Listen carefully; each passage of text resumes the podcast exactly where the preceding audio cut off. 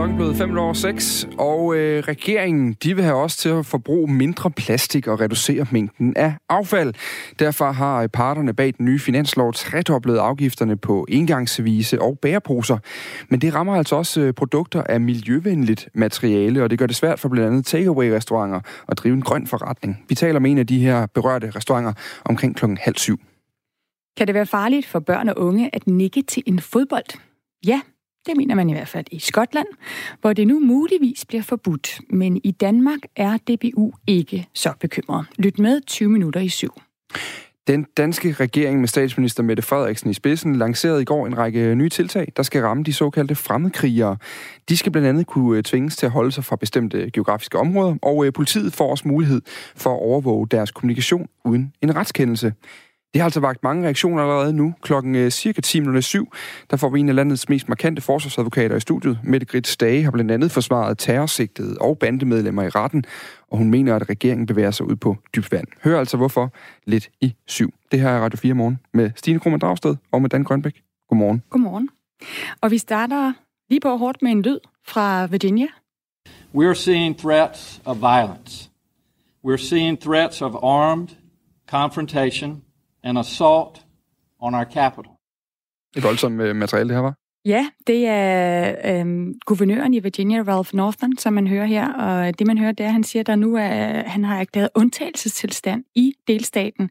Øhm, og det er, fordi man har set trusler om øh, vold og angreb på delstatshovedstaden Richmond, altså hovedstaden i Virginia, Richmond.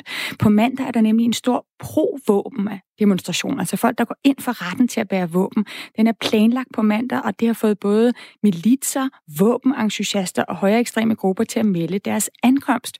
Og guvernøren her, Ralph Northam, han ser sig altså nødtaget til allerede nu at erklære øh, øh, undtagelsestilstand i Virginia. Og med os, ikke så langt fra Virginia, bare lige på den anden side af Potomac River, der har vi øh, øh journalist Peter Keldorf, som sidder i Washington D.C. Godmorgen. Godmorgen til jer. Militser og hadgrupper bevæbnet til tænderne på vej mod Richmond i Virginia. Hvad foregår der? Jamen, der foregår det, at der er en øh, lokal gruppe dernede, som hedder Virginia Citizen Self-Defense League, øh, som er en gruppe, der har organiseret den her demo på mandag, og de vil altså stoppe nogle planlagte ændringer af våbenlovene, øh, fordi at øh, demokraterne de vandt et valg i øh, november. Så vil de nu, øh, har de foreslået, at de vil begrænse brugen af våben i Virginia. Der er planlagt, at de snart, øh, politikerne dernede snart skal stemme om fire tiltag, og det er de her våbenentusiaster, for nu at sige det mildt, ikke særlig glade for, og det vil de altså demonstrere imod det. På mandag, som er Martin Luther King dag, altså en føderal helligdag, øh, hvor de kan komme for morgenstunden. Og de, den her gruppe, Virginia Citizen Self-Defense League, de har så fået uventet støtte fra, som du nævnte i oplægget, en række andre grupper, der kommer langvejs fra, og nogle militser kommer, øh, hører man rygter om, helt fra Nevada og Arizona, øh, og så kommer der altså også højere ekstremister, og der har været en række efterretninger, som myndighederne altså har fået fat i, øh, efterretninger, som myndighederne de ligesom har gået ud og sige, som vi hørte øh, guvernøren til, så om deciderede planer om at storme øh, Øh, delstatskongresbygningen i Richmond, det mener guvernøren altså så alvorligt, at der nu er altså erklæret undtagelsestilstand, og vi har lige endnu et klip øh, med guvernøren, vi lige kan høre om det. This includes out-of-state militia groups and hate groups planning to travel from across the country to disrupt our democratic process with acts of violence. Ja, her var det altså Ralph Northam fra Virginia, som sagde, at det var militser fra andre stater og havde grupper, der ville rejse tværs over hele landet for at ødelægge vores demokratiske proces med vold, sagde han her. Og Peter Keldorf, hvad er det for grupper, hvis vi lige skal dykke ned i det, som altså vil komme og eventuelt tror med at storme øh, øh, øh bygningen, kongressen der i Richmond?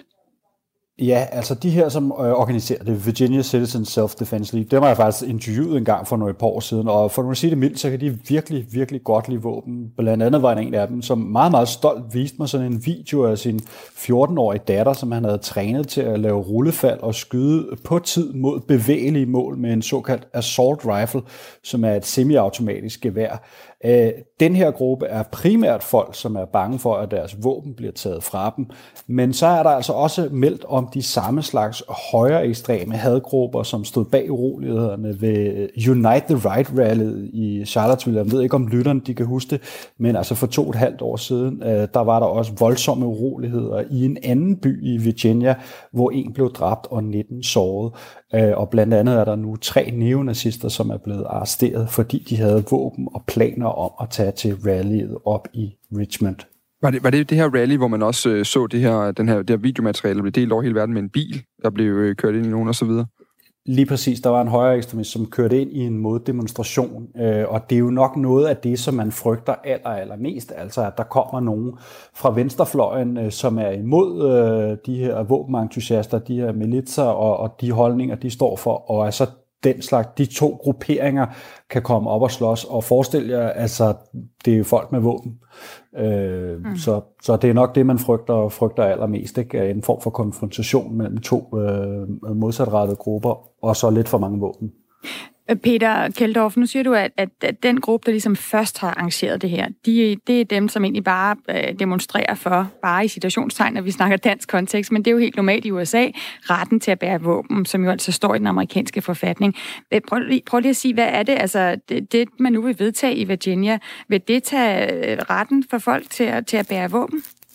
Nej, øh, det, vil, det, det vil jeg ikke sige. Altså, jeg vil øh, også selvfølgelig i dansk kontekst, øh, som du har jo ret i, det skal vi jo altid lige tage ind, at de har jo bare et helt andet forhold til våben. Men jeg vil stadigvæk sige, at det er mindre begrænsninger. Altså for eksempel skal man have det, der hedder et baggrundstjek. Øh, altså man skal se, hvem det er, der egentlig køber våbne, og man skal ligesom gennem, der er nogle betingelser for det, øh, når man skal købe det, og man skal, der skal laves et, øh, et loft på, at man kun kan købe en øh, om måneden, og så skal man, hvad det hedder, kunne øh, øh, forbyde våben fra nogle forskellige øh, events, øh, altså hvor der er mange mennesker, og fra regeringsbygninger. Øh, så det er den slags, og det vil jeg altså sige, det er stadigvæk også i amerikansk kontekst, er det stadigvæk lidt i den mindre øh, afdeling. Men altså, det er jo noget, som folk herover de går rigtig meget op i, og specielt øh, i Virginia, hvor der altså er det her, den her kæmpe demo på mandag, som folk er lidt bange for at løbe øh, løber løbsk, over gevind. Ja. ja, præcis, ja. Altså nu, nu var vi lidt inde på, hvad myndighederne er bange for, men, men, men hvordan mm. er de ligesom nået til at blive bange for det? Hvordan, hvad er det for nogle tegn, man har set på, at, øh, at det her det kan udvikle sig i, en, i den her øh, meget, meget, meget alvorlige retning? Jamen altså, som jeg sagde før, så er det jo øh, altså deciderede efterretninger. Det er jo myndighederne i Virginia, som simpelthen har set både online, men også opsnappet fysisk øh, snak øh, om, øh, at der nævnes blandt andet i, i højere ekstreme grupper og militsgrupper øh, noget, øh, de, de kalder for The Boogaloo, som er en form for slang for en form for revolution, en voldelig manifestation af en art. Og ofte i USA, så laver våbenentusiaster jo så, en såkaldt sådan open carry, kalder det, demonstration, så tager man sit våben med sig ud i offentligheden ja. et eller andet sted hen, for eksempel i Virginia hen til kongresbygningen, for at vise, hey, her er mit våben, og jeg vil have min ret til ligesom at bære det frem. Og det, som vi også talte om før, så er det jo simpelthen, at man frygter, når der er så mange øh, mennesker øh, med våben, jamen så frygter man simpelthen, at, øh, de kan, at det kan gå galt. Lederen af den her gruppe, Virginia Citizens Self-Defense, øh, han har lavet en statement, hvor han i øvrigt øh, opfordrer til, at folk de tager den med ro, men så skriver han altså også, og nu citerer jeg ordret, at de har våben nok til at indtage et moderne mellemstørrelse land. Øh, så det er bare for at sige, der er nogle højere ekstreme mennesker derude, som snakker rigtig meget online om, at, mm. at det kan gå lidt amok, og så den her kombination med, at der er så mange våben. Det er det, som myndighederne de frygter. Og så spørger, som du var inde på før, som vi fik uh, forklaret ret godt, så spørger urolighederne i Charlottesville jo øh, øh, også i, i den her uh, debat lige nu. Øh, jeg ved, at uh, vi har et klip uh, fra dig med uh, netop guvernøren i Virginia, Ralph Northam, uh, som, som sagde noget om lige præcis det. Lad os lige prøve at høre det. No yeah. one wants another incident like the one we saw in Charlottesville in 2017. We will not allow that mayhem and violence to happen here. Altså mayhem, han taler han om, altså decideret Ragnarok eller kaos, eller hvordan man nu oversætter det til dansk. Det er ret, det er en ret voldsom ordbrug. Bare lige kort her til sidst, Peter Kjeldorf. Hvor voldsomt et traume er den her Charlottesville? Øh, hvor meget, hvor meget øh, betyder det nu? Ja, men det er et kæmpe, kæmpe nymoderne amerikansk traume af de helt store, altså, hvor man jo lige pludselig øh, så, at der jo rent faktisk stadigvæk er kukuksan-mennesker, neonazister, og det var også her, at den såkaldte all-right-bevægelse virkelig kom frem i den amerikanske offentlighed, øh, og det, det er et kæmpe traume, og, og derfor er folk virkelig bange for, at det kan gå hen og ske igen. Faktisk kun en time fra øh, kørsel fra Charlottesville ligger øh, Richmond, hvor det her øh, rally, det her pro-våben demonstration er på mandag. Mm. Om, øh, omkring til fire timer syd øh, ligger Richmond, ikke fra Washington D.C., hvor du er, øh, Peter. Så kan du ikke lige følge med i det her for os, øh, den øh, rally, der foregår, øh, så, det er på mandag? Den skal foregå, jo, præcis. Ja. Så vi kan høre, vi kan hvad, hvad der sker. Eller tirsdag. Det lyder godt. Uh, Peter Keldorf, uh, journalist, uh, der befinder sig i Washington D.C., så, uh, som vi havde med direkte overfra. Nå, Stine, de fleste af os kan jo godt lide sådan en uh, ferie i sydens sol, gerne også, når man kigger ud af, af, af vinduet lige i øjeblikket. Nu har der godt nok lidt sol i går, men så har det været noget grå omgang her i uh, januar. Det er også relativt køligt, og ovenkøbet også vådt. Det er bare super. Nå, men hvad gør man så egentlig, hvis man, uh, når man nu skal på den her uh, sydlige ferie, så også gerne vil tænke på klimaet? Så gør man jo det, man for mange vedkommende nok uh, går med den populære uh, snakkeemne på området, så dropper man flyet og sætter sig ind i toget i stedet for. Journalist Tanja Kjeldgaard, hun har sat sig for at finde ud af, hvad det egentlig kræver at rejse på ferie med sin familie til Sicilien med ren CO2 som villighed.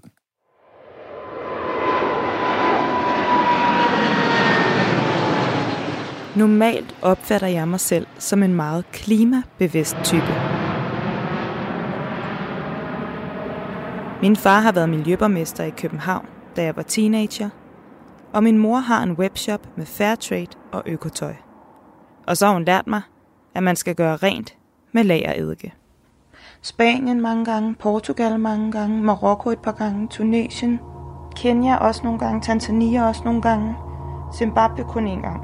Men når det kommer til mit flyregnskab, så ser det sort ud. Sydafrika kun én gang, øh, og så herover Østtimor, Indonesien kun en par korte med øh, overnatning og mellemlanding, Thailand nogle gange, i dag står den globale flytransport for næsten 3% af vores samlede CO2-udledning.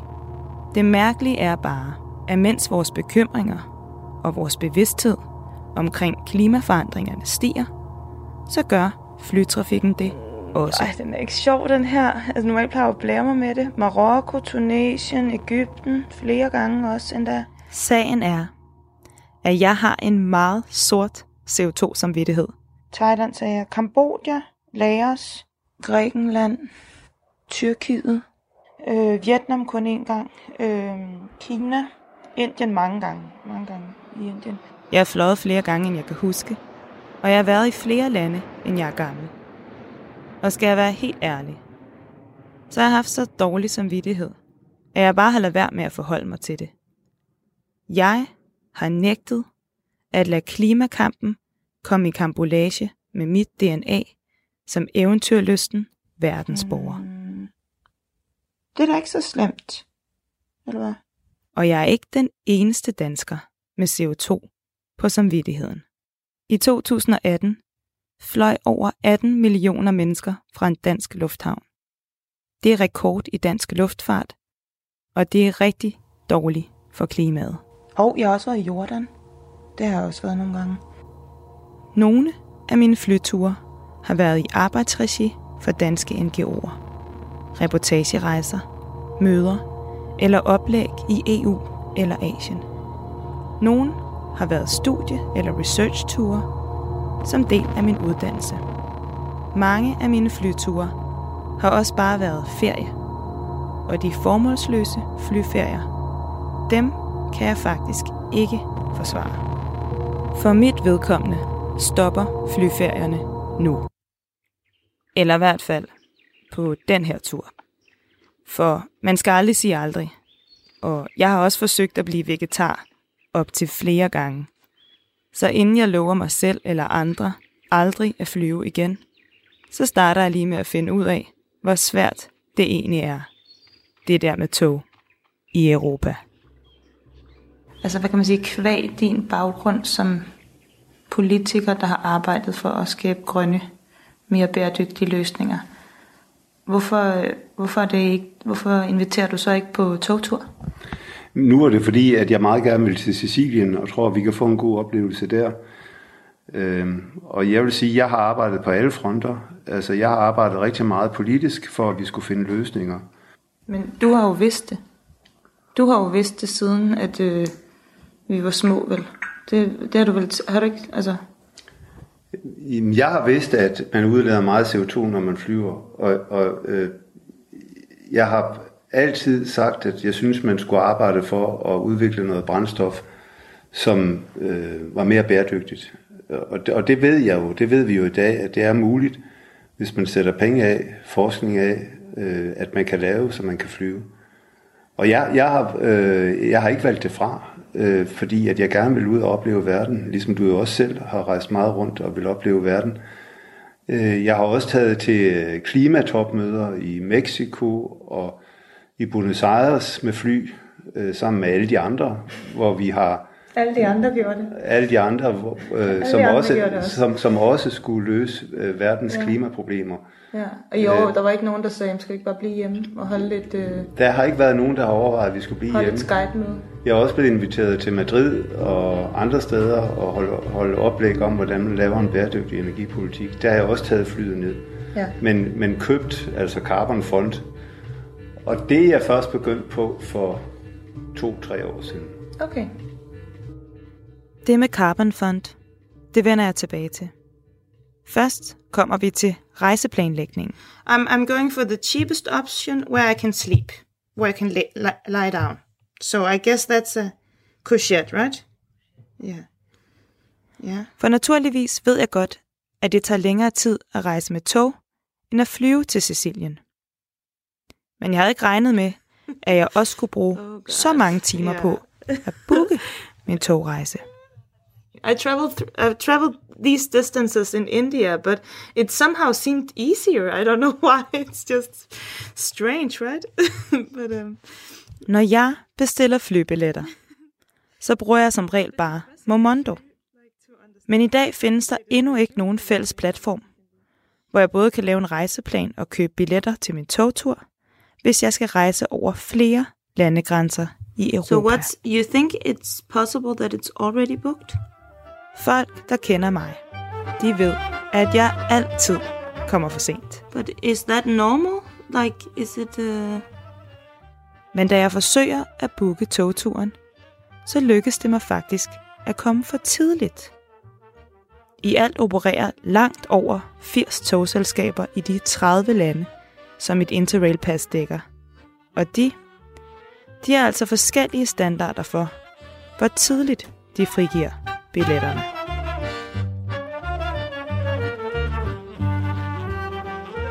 Så da jeg første gang prøver at booke, er billetterne slet ikke frigivet endnu. Og hvad gør jeg så? Jeg lægger opgaven med billetbooking på hylden, og der ligger den så lige lidt for længe. What about the day after? No, no, one day later. Maybe. Yeah. But what about an early or later one? How many trains are there? Jeg kan kun booke halvdelen af min rejse gennem Deutsche Bahn. Og de skulle ellers være de bedste. Men resten af rejsen med de italienske tog, den må jeg selv sørge for. Yeah, but uh, thank you so much, and I'm looking forward to um, receiving all tickets and stuff. Yeah. Okay. Desværre kan jeg ikke komme videre med den del, før jeg har modtaget mit Interrail-pas med posten. Altså, for helvede. Så nu, før kunne de ikke give mig mit pasnummer, mit Interrail-pasnummer, så jeg kunne bestille resten af min rejse selv. Jeg er ved at give op. Og nu, hvad det hedder, kan de så ikke, fordi det, var, det kunne jeg kun få fysisk, og nu skal jeg så... Og jeg kan slet ikke overskue, hvis jeg bliver nødt til at kaste håndklædet i ringen og bede min far om alligevel at købe en flybillet til mig. Tag billeder af mine fysiske billetter. Jamen, jamen jeg, forst- jeg er ved at give op nu. Altså. Du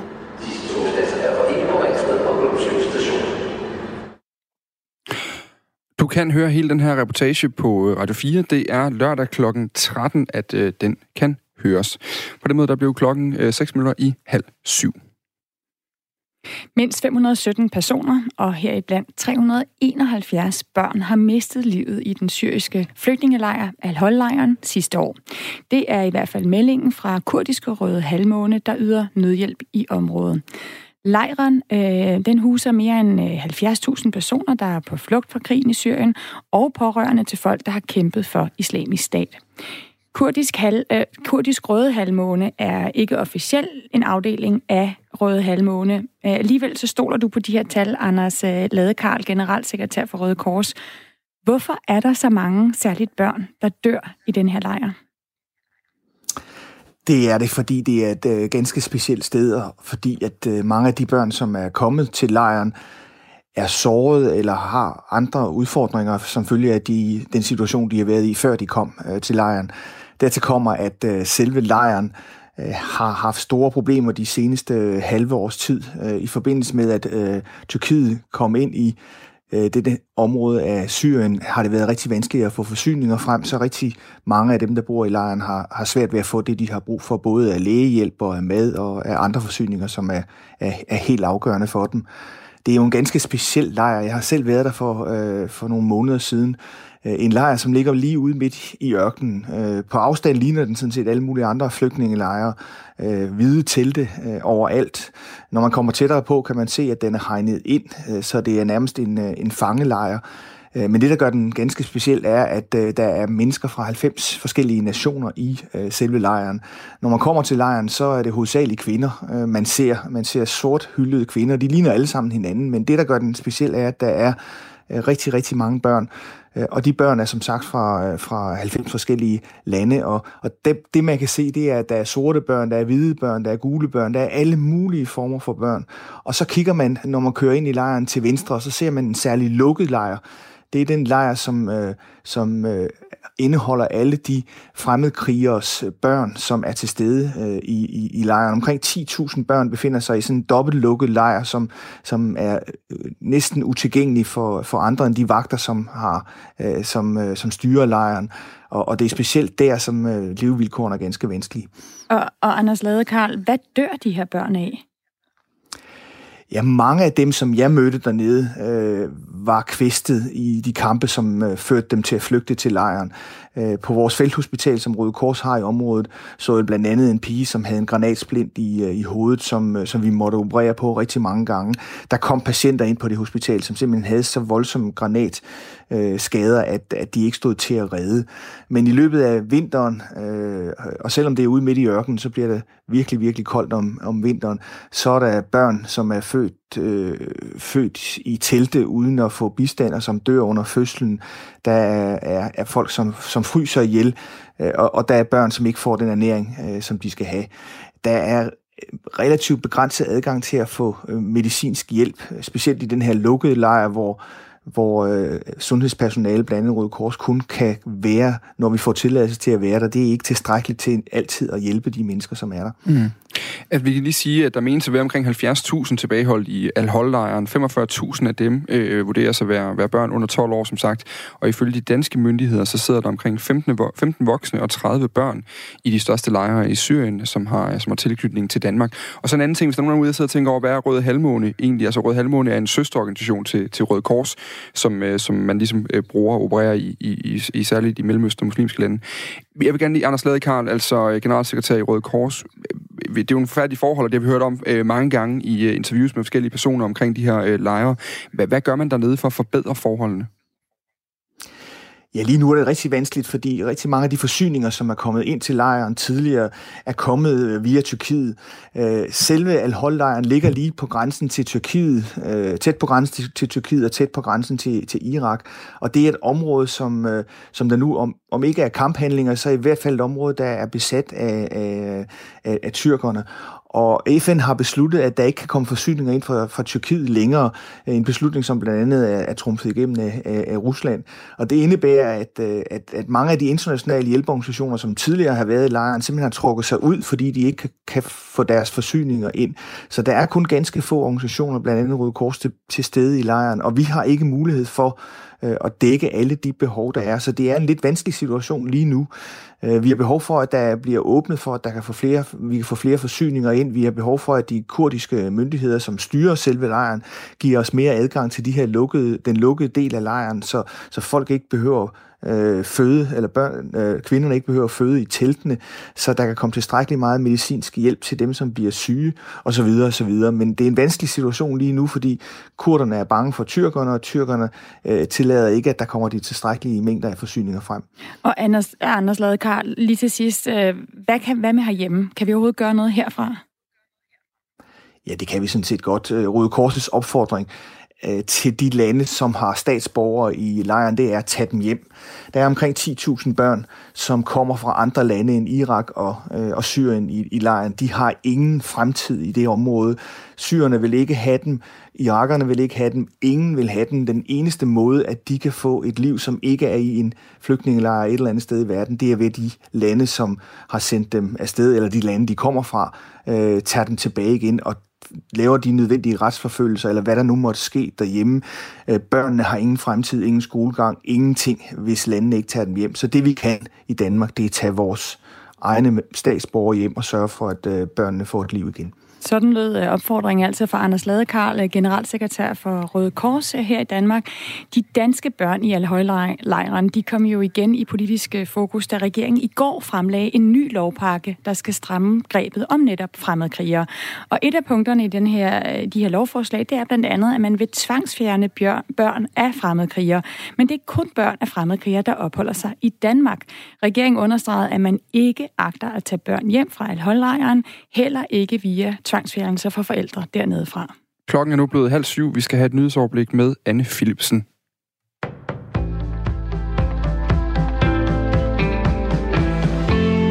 Hvis det står til et flertal i Folketinget, så skal kørekort og køreprøver ikke længere ligge på politiets spor, men i stedet flyttes til Færdselsstyrelsen. I september måned besluttede regeringen ellers at ændre den tidligere VLAK-regerings beslutning om netop at flytte udstedelsen af kørekort, køreprøver og nogle andre færdselsopgaver fra politiet til Færdselsstyrelsen.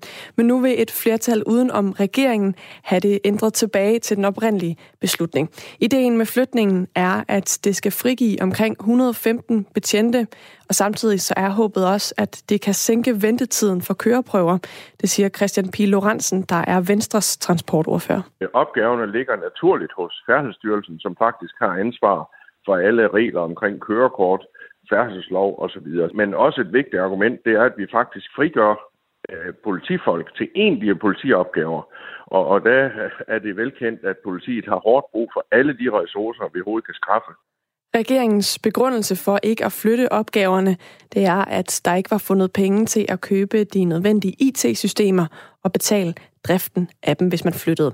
IT-udgifterne ved at rykke opgaverne vil være 37 millioner kroner til et nyt system, og derudover så koster driften 10 millioner kroner dagligt, har transportminister Benny Engelbrecht oplyst i et svar til Folketinget.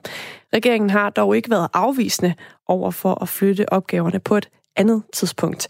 Christian Piloransen fra Venstre siger, at han er klar til at diskus- diskutere netop den her finansiering. Det her skal vi selvfølgelig øh, skaffe finansiering til, og det er vi klar til at, at forhandle om. Øh, nu skal der jo forhandling om en, en ny øh, politiaftale, øh, så vi er jo klar til at, at lade det her indgå i de her forhandlinger.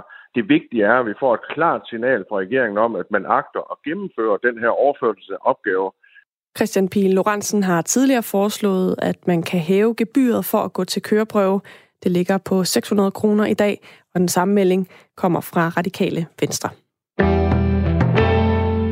Når du logger på Facebook og Instagram i fremtiden, så kommer du i højere grad til at se opslag fra dine nære venner og familie. Facebook, der også ejer Instagram, vil nemlig ændre på algoritmerne i 2020, sådan så brugerne får en mere positiv oplevelse af at være på deres platform. Det fortæller to nordiske chefer fra Facebook til politikken. Eksperter og forskningsprojekter har i årvis kritiseret det sociale medie for at gøre brugerne depressive og videreformidle problematisk indhold. Der har også været sager, hvor brugere har sendt live, imens de har slået andre eller sig selv ihjel. Og derfor så vil Facebook optimere måden, de skaber brugernes nyhedsfeeds på.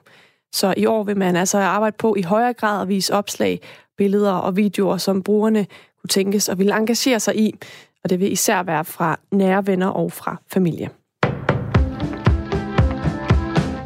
Kina har haft den sløjeste økonomiske vækst siden 1990. Kinas bruttonationalprodukt voksede med 6,1 procent i 2019. Det viser nye tal fra landets statistiske bureau, der hedder NBS. Og det er altså den laveste vækst i Kina i 29 år. Det skyldes både, at der har været en lav efterspørgsel hjemme i Kina, og at Kina har været i handelskonflikt med USA. Tallene er godt nok i tråd med analytikernes forventning, og ligger også inden for de 6-6,5 procent, som den kinesiske regering havde forventet for 2019, det skriver nyhedsbyrået AFP. Offentliggørelsen af Kinas væksttal kommer to dage efter, at USA og Kina har skrevet under på en fase 1 handelsaftale.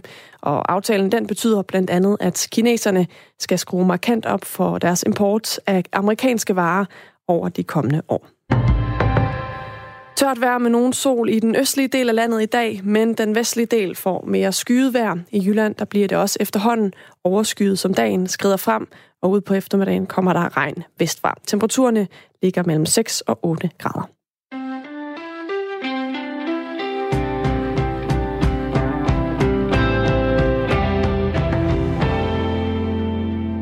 Sidste sommer cyklede jeg til Paris og kørte med toget retur til Danmark. En super oplevelse. Picture this, afgang fra Gare du Nord kl.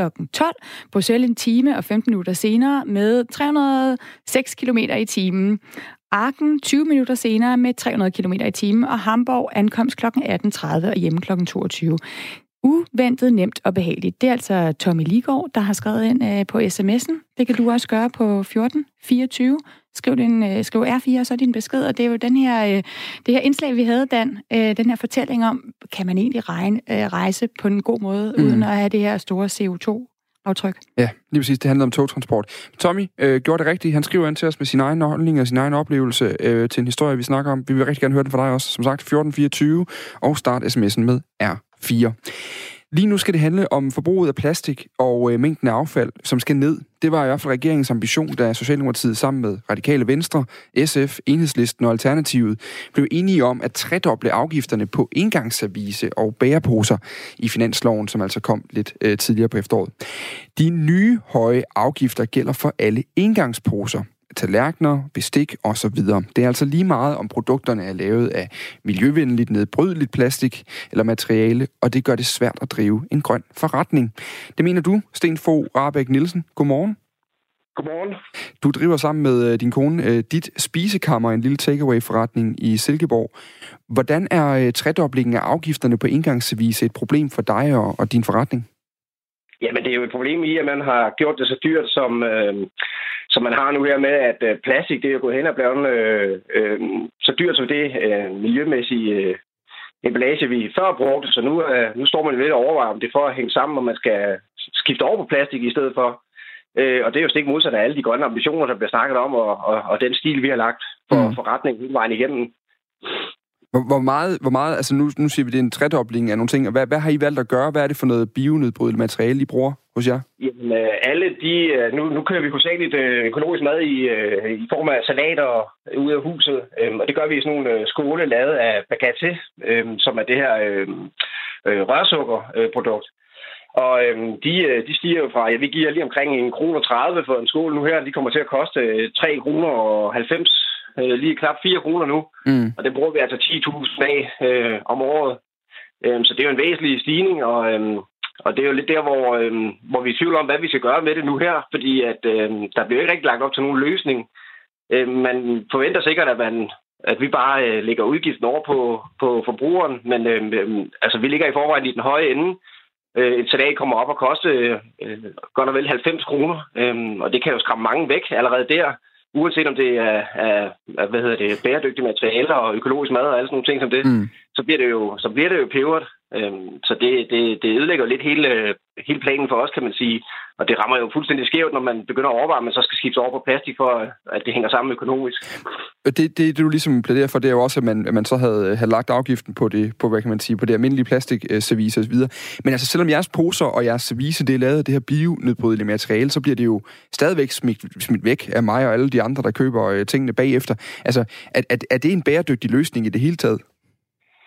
Man kan sige, det er mere bæredygtigt end, end, end så meget andet. Øh, jeg er helt med på, at forbruget skal, skal, skal sænkes af alt vores øh, indgangs, øh, hvad hedder det, materialer.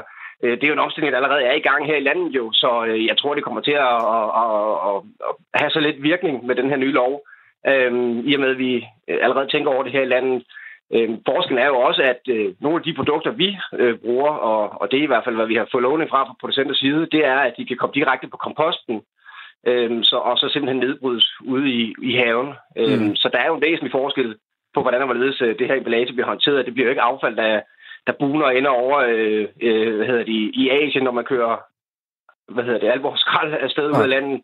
Så der er, jo, der er jo en væsentlig forskel på tingene, øh, og jeg synes bestemt, at det rammer skævt, når man går efter dem, der fra start af har taget de, de rigtige beslutninger, hvis man kan sige det sådan, eller i hvert fald prøver at tage tiltag til det. Og at man nu også øh, som, som, som ejer af forretningen kommer til at skal stå og, og straffe forbrugeren, øh, som, som køber de her ting og, og har gjort det også af miljømæssige hensyn. Så, så på alle lederkanter, der synes jeg, den rammer skævt, og man har jo ikke, øh, man har ikke givet noget tid til at forberede de her ting, og man har jo også, synes jeg, skjult det lidt under, at det hele har snakket om cigaretafgifter, og så lige her i slut december begynder man at nævne, at det faktisk også lige øh, øh omhandler alt indgangsemballage. Øhm, vores leverandører og producenterne har ikke haft nogen mulighed for at komme med alternative løsninger til os, så vi, vi knokler lige nu her. Vi har jo snakket med, jeg ved ikke, hvor mange mennesker det sidste stykke tid for at finde ud af, hvad, hvad er løsningen, hvad skal vi gøre, uden at det bare bliver en stigning for alt og alle. Øhm, så øhm, ja, Sten for øh, Rabeck Nielsen, som altså driver øh, et, et, et, det, der hedder det, dit spisekammer, en takeaway-forretning i Silkeborg sammen med, med din kone. At det, du siger, er, at du overvejer nu at gå fra det her, som er, er sådan bio-nedbrydeligt, til faktisk at gå tilbage til plastik, fordi selvom der kommer en afgift på plastik, så er det jo i forvejen billigere. Altså, at du, det, det, i år er det en af løsningerne? i hvert fald, og det kan jeg jo se, at der er andre, der, der, der overvejer også. Og så rammer det jo fuldstændig skævt jo i henhold til alle de ambitioner, de, de, øh, regeringen har nu her. Øhm, men, men vi kigger da selvfølgelig på andre løsninger, og vi snakker med vores kunder nu her. Nu er det så nyt for os. Altså, vi fik da at vide i forgårs, at det, det også ramte os. Vi troede egentlig, at øh, den var myntet på, på plastik og alle de her ting, der ikke øh, kan nedbrydes. Så det er ret nyt for os, at vi står her med den øh, problemstilling også. Så, så den endelige løsning er ikke truffet. Øhm, mm. Vi tager dialogen med vores kunder, og vi prøver at få, vi håber, at vores leverandører også kommer med nogle, øh, nogle fine løsninger. Men, men, øhm, kan man ikke sige, sige at det med bæredygtighed, også overveje, om vi for lige at dig, hjem, som folk kan hente, øhm, altså at de simpelthen køber en skål hos ja. os, de kan genbruge igen, men så er der nok noget, øh, øh, hygiejne, der spiller ind, som vi også skal undersøge jo. Lige for at bryde ind, fordi det her, det er jo, det her med bæredygtighed i dag, det er, jo sådan, det er jo i høj grad en principkamp. Og kan man ikke mm. sige, at, at øh, så, så må det her med økonomien, det må ligesom komme i anden række? Altså, hvad, hvad er vigtigst for dig? Er det, er det øh, økonomien i det, eller er det miljøet i det? Fordi det er vel også grunden til, at du har valgt de her skåle i første omgang. Det, det, det, prøv at det er 100% miljøet i det, og det har det været fra start af. Det er derfor, vi tog den her beslutning om at køre med de her dyre ting øh, fra, fra start af. Ellers så kunne vi jo øh, bare have haft plastik fra start af jo. Ja. Men, men, men det er jo ikke det, der bliver lagt op til fra regeringens side heller. Det er jo ikke miljøet, der spiller ind her. Man har direkte været ude at sige, at det er for at skabe flere penge til mere velfærd.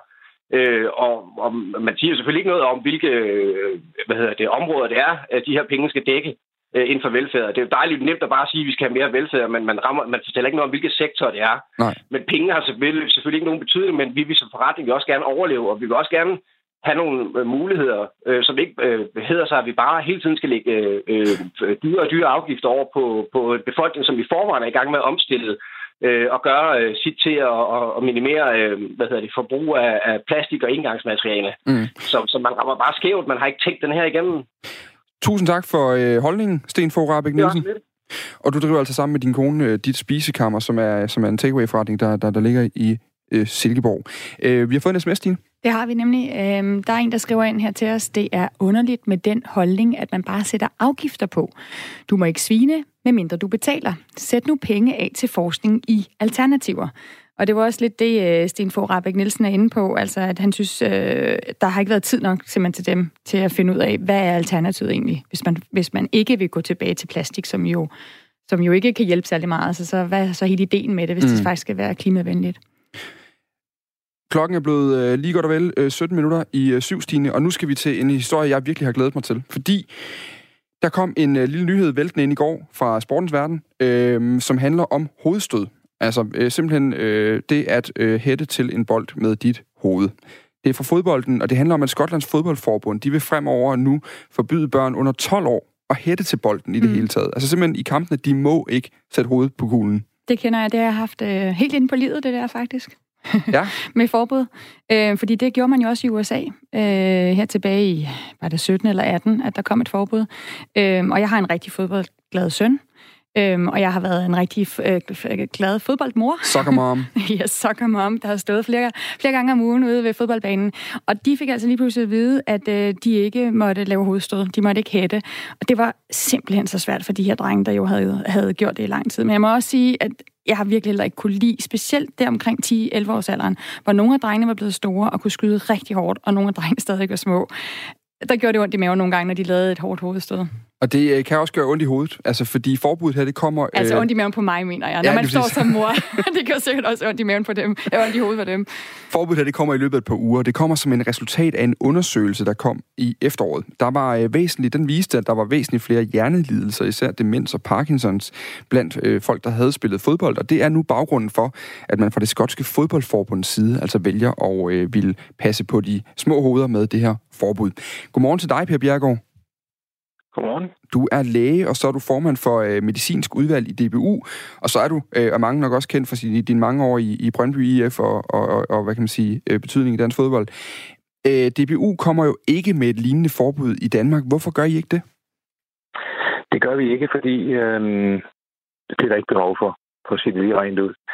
Øh, vi har, vi har fuldt øh, været meget, meget opmærksomme på, om, om hovedstød øh, gav anledning til nogle specielle øh, tiltag på vores side gennem mange år. Mm. Øhm, og der er ikke, altså den skotske undersøgelse, skal vi lige, skal lige gøre opmærksom på, det er en, en skotsk undersøgelse af ældre mennesker, men det er øh, folk, der har spillet professionel fodbold. Mm. Øh, og der har man konstateret, som du sagde, at der er flere, flere hjernelidelser, øh, når de bliver ældre, og, øh, og man konstaterer også efter, efter altså efter nogen, der, er døde, det er også undersøgt nogen, der er døde, hvad, hvad døde de er, osv. Så, så, så det er rigtigt nok, at der er en høj risiko for det. Men det er en helt speciel gruppe, det er nemlig professionelle fodboldspillere. Øh, og det er jo så ikke helt unge professionelle fodboldspillere, det er jo helt tilbage fra min egen tid øh, som dreng, når vi spillede fodbold. Øh, så var det med læderbolde. Ja. Så det er jo en helt anden situation for det første. Men, men det vigtige det er, at det er professionelle fodboldspillere, og den undersøgelse har ikke, viser ikke nogen sammenhæng mellem hovedstød og øh, de der neurologiske lidelser, som, som der er konstateret. Vi kan, lige, vi kan lige sætte på ord på undersøgelsen for folk, der sidder derude og undrer sig over, hvad det egentlig er for en. Altså, det er som sagt en skotsk undersøgelse blandt professionelle fodboldspillere, men den slog fast, at hovedskader er overrepræsenteret, som man siger. Øh, derudover siger den så også, at fodbold er en sund sport på alle mulige andre måder. Øh, men den er baseret på over 7.600 øh, afdøde eks-fodboldspillere, og som er sammenholdt med data fra 23.000 øh, almindelige afdøde mennesker, som ikke har spillet fodbold. Du er netop inde på, at der er nogle forskelle både på øh, gruppen af professionelle fodboldspillere, altså børnefodboldspillere, men også forskel på, øh, på at de her øh, professionelle har spillet fodbold i 60'erne, 70'erne og 80'erne, og ikke i dag. Kan vi lige komme ind på, på, på de vigtigste forskelle, du synes, der ligesom øh, gør, at, at den ikke øh, på den måde kan bruges til, til at lægge helt øh, total baggrund for et øh, forbud? Jamen, der, der er to helt øh, vigtige forskelle. Det, den, ene, den ene er, at professionelle fodboldspillere, de lever af det. Det vil sige, at de spiller fodbold hver dag. De træner måske øh, to gange om dagen, og det har de gjort, de her spillere, der er blevet undersøgt. Mm. Øh, og det vil sige, at og, der, og de spiller elitefodbold, og det vil sige, at det går meget, meget stærkere. Øhm, det er den ene del. Den anden del, det er... Ja, jeg bare lige for at holde fast. Er det så, fordi de hætter mere, og de hætter til hårdere bolde, eller hvad, hvad tænker du på det? Det, det er det sidste, ja, det, det med hårbold, det er sådan en detalje, kan man sige, men det er jo, det er jo virkelig rigtigt, at den læderbold, der var, den var meget, meget tungere end, end, end de her bolde, vi spiller med i dag. Ja. Men, men, det er en lille detalje, men de har jo trænet meget, meget mere. De har, vil sige, de har haft mange, mange flere hovedstød. De har også haft mange flere albuer i hovedet, og de har også stødt hovederne sammen med andre fodboldspillere flere gange, end, end børn gør. Det er den ene del. Det andet, det er, at børn, de hætter, hætter faktisk ikke ret meget. Øh, der, der er undersøgelser, der viser, hvor lidt, hvor lidt børn, hætter, øh, børn hætter men altså, det stiger med alderen fra man er 10, og så bliver det, man, det hætter man stort set ikke, og så bliver det sådan mm. øh, stigende op til, man er 16 år. Og voksne, de har, de har, de hætter meget, meget mere end børn, når de gør. Og, og den anden del, det er, at, øh, at det, der er forskel på, på, altså man kan sige, børn, der hygger sig ved at spille fodbold, og så dem, der spiller elitefodbold. Altså specielt voksne elitefodboldspillere, de hætter langt, langt mere. Mm end, uh, end børn gør. Så, så der er ikke nogen sammenhæng mellem den undersøgelse, som gør, at som, som betyder, at, at vi er nødt til at tage hensyn til det med, med børnenes hovedstød. Der er ikke noget, der, der advarer os om. Men øh, man, kunne, man kunne godt tale her om at være på den sikre side, og det er I jo også øh, til dels, fordi nu, nu ved jeg det selv, fordi jeg selv har været på et trænerkursus hos DBU, som øh, jeg har selv trænet sådan et, øh, et U14-hold ude i, i en af foreningsklubberne. Og, og der ja. ved jeg, at man allerede der taler om, at, man, at hovedstød er ikke noget, man træner øh, med børn. Ja. Altså, det anbefaler ja. I selv jo. Øhm, den samme, det må man må gå ud fra, det har noget at gøre med at være på den sikre side. Kan man ikke lade det forsigtighedsprincip gælde her også, når vi, når vi kan se, at der er tegn på en tendens? Altså, grunden til, at vi, vi, vi indførte det der med, at der ikke skulle trænes i fodbold mere, det var, at, at den generation, der blev undersøgt her, det, da, da vi trænede fodbold som børn, der stod man foran hinanden og kastede bolden hen til en, en medspiller. Så skulle han hætte tilbage, og det gjorde man måske 4-5 minutter uafbrudt. Og det ser det ikke nogen grund til, fordi det, for det første, så kan der være nogen, der får ondt i hovedet af at ramme bolden. Man kan også ramme forkert i hovedet osv. Så, videre. så der er ingen grund til det, så vi sagde, hold nu op med at træne, træne hovedstød, fordi det giver ingen mening, fordi børnene de hælder faktisk aldrig. Stort set aldrig. Så derfor afskaffede vi det for flere år siden. Det var ikke fordi, vi var bekymret for, om der var skader, men vi har hele tiden fulgt med, fordi teoretisk kan man jo sige, at hvis man får en bold i hovedet, så er den ikke ret tung i vores dage, så kan der jo ske noget. Så der har vi i år, gennem årene fulgt med. Hvad sker der egentlig? Hvad er der undersøgelser på, på det her felt, mm. selvfølgelig? Men, men, men, men igen med forsigtighedsprincippet, altså hvorfor, hvorfor kunne man ikke for en sikkerheds skyld sige, nu fjerner vi hovedstød fra, fra børnefodbold i hvert fald? Ja, jamen, så vil jeg godt blive mere konkret og sige, at det er også fordi, vi ved, at der er undersøgelser, som, som, som har undersøgt nogle børn i alderen fra 10 år op til 16 år, og hvor, hvor man i, i timevis, altså og, og, og, og tusindvis af børn har undersøgt, hvor tit hætter de, mm. og øh, hvor mange af dem, der hætter, får hovedpine. Altså sådan, at det er nødvendigt, at man er nødt til fra træneren at gribe ind øh, og se, jamen, øh, nu, nu øh, har du stået hovedet, hvad der sker, og hvordan har du det? Så er der næsten ikke altså, øh, nogen, der, der reagerer på det. Derfor så virker det som om, at det er unødvendigt at gøre det. Der er ikke noget, der tyder på, at det skulle være farligt at hætte. Mm.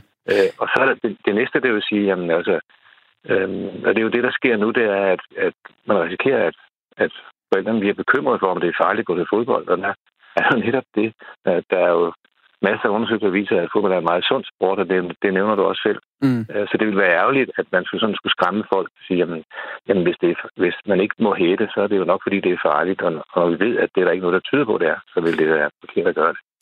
Man kan sige i hvert fald, at i Skotland der overvejer man nu at lade børnene træne hovedstød med en plastikbold, i stedet for sådan en almindelig bold af kunstleder. Og alle, der har været øh, på ferie på et tidspunkt og spillet på stranden med sådan en plastikbold, de ved godt, det er mildest talt et øh, noget andet øh, stykke materiale at hætte til. Øh, den, den er sværere at styre. Tak fordi du kunne være med her, Per Bjergård. Ja, selv tak. Altså læge og formand for DBU's medicinske udvalg. Vi vil rigtig gerne lige høre din øh, holdning derude. Vil øh, du som forældre, har du det okay med, at dit barn øh, hætter til, til bolden? Øh, eller at, altså, er det her egentlig noget pjat, eller er det fornuftigt nok at være forsigtig? Send en sms ind til øh, 1424, hvor du starter med R4. Og så vender vi jo også efter syvnyhederne det, det her spørgsmål med den tidligere landsholdsspiller Mark Riber, der jo også har spillet i Skotland. Fordi øh, hvis vi siger, okay, det er måske ikke et problem i forhold til børn eller, eller, eller unge, der ikke spiller professionelt, er det så et problem i forhold til professionelle? Er det der, der i virkeligheden skal være et forbud, hvis det er der, vi, vi forskningen viser, at, øh, at man kan komme til at lide demens eller Alzheimer's?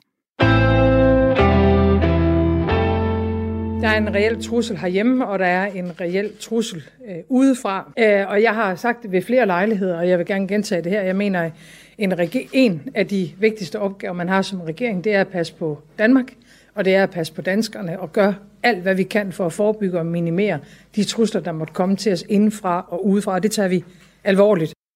Ja, i går fremlagde regeringen en ny række tiltag, der skal ramme de såkaldte fremmedkrigere. Forslag, der har skabt stor debat. Og vi kan lige rise op. Regeringen ønsker altså at forpligte kommuner til at tvangsfjerne børn, der vokser op i familier, hvor begge forældre har været fremmedkrigere. Regeringen vil indføre et opholdsforbud for personer dømt for terrorforbrydelser. Forbuddet det kan altså gælde i op til 10 år efter, at man øh, er, er kommet ud og, og har været dømt, og forhindre den dømte i at opholde sig i bestemte områder. Og det her nye kontaktforbud, det skal også forhindre kontakt mellem personer, der er dømt for terrorrelaterede forbrydelser. Det gælder både fysisk, men det gælder også digitalt. Og politiet skal uden rensagsgodkendelse øh, have ret til at gå ind i folks hjem og tjekke øh, computere for at sikre, at det her forbud øh, mod kontakt, altså både fysisk og digitalt, at det overholdes. Regeringen foreslår så yderligere at forhøje strafferammerne i straffelovens terrorbestemmelse med som udgangspunkt to år. Og nu vil jeg sige godmorgen øh, til Mette Grit Stage. Du er jo forsvarsadvokat og har blandt andet repræsenteret flere fremmedkrigere og terrorsigtede. Der lyder til at være ret tomt på den linje, Stine. hvor vi gerne skulle have Mette Grits dage igennem. Ja, men jeg så kan jeg se, at vi har to gode venner, som sidder ude i producerrummet lige nu og ringer på livet løs. Det må være teknikken, der lige spænder ben for os der. Altså, det er jo sådan en sag, der fyldte helt enormt meget i øh, går, øh, og det er jo sjovt, fordi det her pressemøde, det blev også rykket fra, først var det kl. 14, der ligesom er blevet meldt ud, der stiller vi os frem, fortæller om det, og, og fremlægger den her pakke, og så blev det altså rykket til, til kl. 17 i går eftermiddags. Og grunden til, at vi jo gerne vil have Mette Grits dag igennem, det er jo, at hun jo netop har repræsenteret flere af de her fremmedkrigere og terrorsigtede. Og Mette Grit, nu skulle du være med os Godmorgen. Ja. Ja, det vi jo gerne vil spørge dig om, det er, regeringen sætter altså ind over for fremmedkrigere med de her nye tiltag, siger de. Hvilken effekt får, øh, får det på de øh, retssager, du forsvarer klienter ved? Det får nok ikke øh, den store effekt på de retssager, jeg sidder i lige for tiden. I hvert fald ikke det her med de skærpede straffe, fordi man kan jo trods alt ikke øh, lave skærpede strafferammer med tilbagevirkende kraft endnu. Det kommer sikkert også. Det er jo nærmest det spor, vi er på vej ud på. Men det får en effekt øh, fremadrettet på, på nye sager de her tre øh, de her initiativer, hvor vi ligesom har de tre hovedpunkter med skærpet straffe, opholds- og kontaktforbud, og så endelig det her med frakendelse af forældremyndighed.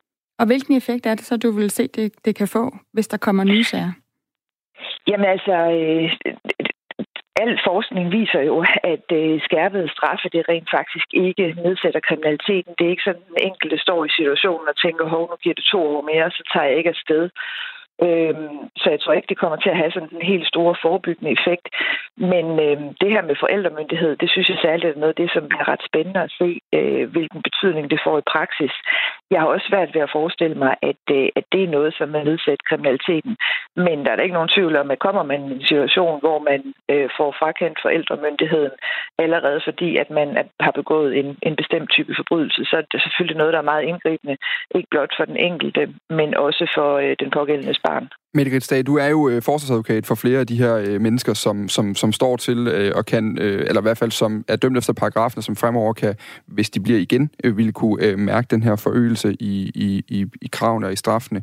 Når du nu siger, at al forskning peger på, altså kan du lige sætte nogle ord på det, hvor ved vi det fra? Jamen, det er jo ikke, det er ikke bare noget, jeg finder på. Jeg kan jo kun sådan sige sådan nogle godtkøbsbetragtninger om, at min fornemmelse er, at det ikke gør den store forskel. Men de øh, forskere, der er inden for kriminologi, de siger jo, at man simpelthen kan måle, at hårdere straffe, det nedsætter ikke kriminaliteten. Det, der nedsætter kriminaliteten, det er øh, resocialisering, og særligt for den her gruppe af syriens krigere, så vil det jo så også være antiradikalisering. Det er simpelthen øh, noget, jeg har fra dem.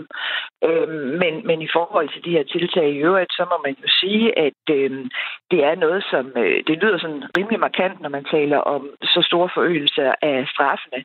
Det er det her med opholdsforbud, øh, med at man nu kan få et, øh, et forbud mod at færdes i et bestemt boligområde, eller en bestemt by, eller en bestemt landsdel.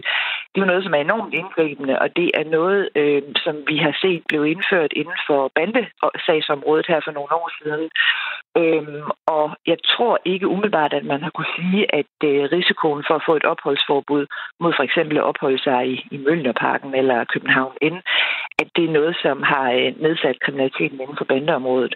Men det ændrer ikke ved, at det selvfølgelig er en indgribende foranstaltning, at man lige pludselig ikke længere må komme hjem til det område, hvor man måske er vokset op, og mm. hvor man måske bor med sine koner og børn. Så, så Mette Grits jeg skal bare lige være helt sikker på, det fordi du siger jo helt rigtigt, du kan ikke, øh, dem du ligesom er advokat for nu, som er dømt, det kommer det jo ikke til at gælde for, men du har jo også netop haft klienter fra bandemiljøet, øh, hvor man jo netop i længere tid har benyttet det her opholds- og kontaktforbud, og det mener du så ikke har haft nogen øh, effekt jeg kan jo ikke sige, at det ikke har haft nogen effekt, men, men jeg har ikke indtryk af, at det er noget, som har haft sådan en helt markant effekt, således at man kan se, at øh, kriminaliteten inden for det her bandeområde er faldet.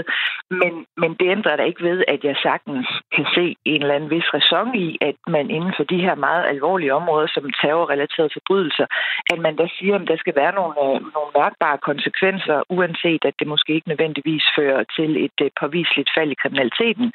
Uh, jeg håber så bare, at man kombinerer den med at afsætte nogle penge til noget, der reelt virker. For eksempel resocialisering og antiradikalisering. Så, Mette Grits, må jeg lige spørge dig om, at det du siger, at det her det er i virkeligheden er symbolpolitik, og det ikke virker, og at man skulle have sat penge af til alt muligt andet, der hedder forebyggelse, afradikalisering, hvis man faktisk vil gøre en forskel? Det tror jeg helt sikkert, man skulle. Øhm, altså, det, det, der er der ikke nogen tvivl om, at det her, det er i, i meget vid udstrækning symbolpolitik. Regeringen vil gerne ud vise, at øh, vi gør noget inden for det her område, fordi der er jo ikke nogen normale mennesker, der på nogen måde kan sympatisere med terrorister, heller ikke advokater, vil jeg altså lige understrege. Øhm, så, så derfor tror jeg da helt sikkert, at man, man vil ud ligesom at sige, se os, vi, vi gør noget ved det her område. Og det her med, at man øh, som udgangspunkt er en, eller der er en forhåndsformodning for, at man er en dårlig forældre, hvis man er dømt for en af de her forbrydelser, og derfor må man ikke have børn. Der må man sige, det er jo også helt i trit med statsministerens nytårstale, hvor man har slået, øh, gjort sig til talsmand for, at man er børnenes beskytter. Her til allersidst, Mette Grete, og jeg mener faktisk virkelig til allersidst, fordi vi har lige præcis 50 sekunder, så skal der nyheder på, og den, øh, det er altså den eneste lov, der gælder i vores øh, øh, radio her, at den må man ikke overbryde. Jeg vil gerne lige høre, du sagde før, at det spor, vi er på vej ud af. Vil du ikke lige sætte 10 ord på, hvad er det for et spor, du ser? Øhm, det er et spor, hvor vi jo til, der begynder at tilsidesætte nogle helt grundlæggende retsregler. Vi har lige hørt det her med, øh, for nylig kom, at man kunne frakende folk statsborgerskabet med tilbage administrativt. Og det er jo en, nyskabelse, at man kan det. Det, der er det bekymrende og det nye ved, den, ved de her initiativer, det er de øh, redskaber, politiet får. Nemlig, at man ikke længere skal indhente retskendelser. Nu kan man gå ind i folks huse, kigge deres telefon og deres computer uden en foregående forudgående eller umiddelbart efterfølgende dommerkendelse. Det er et brud med helt grundlæggende retssikkerhedsprincipper og jeg står fuldstændig uforstående over for det, fordi det er ikke nødvendigt det her. Der er ikke noget problem i, at man skal indhente en dommerkendelse.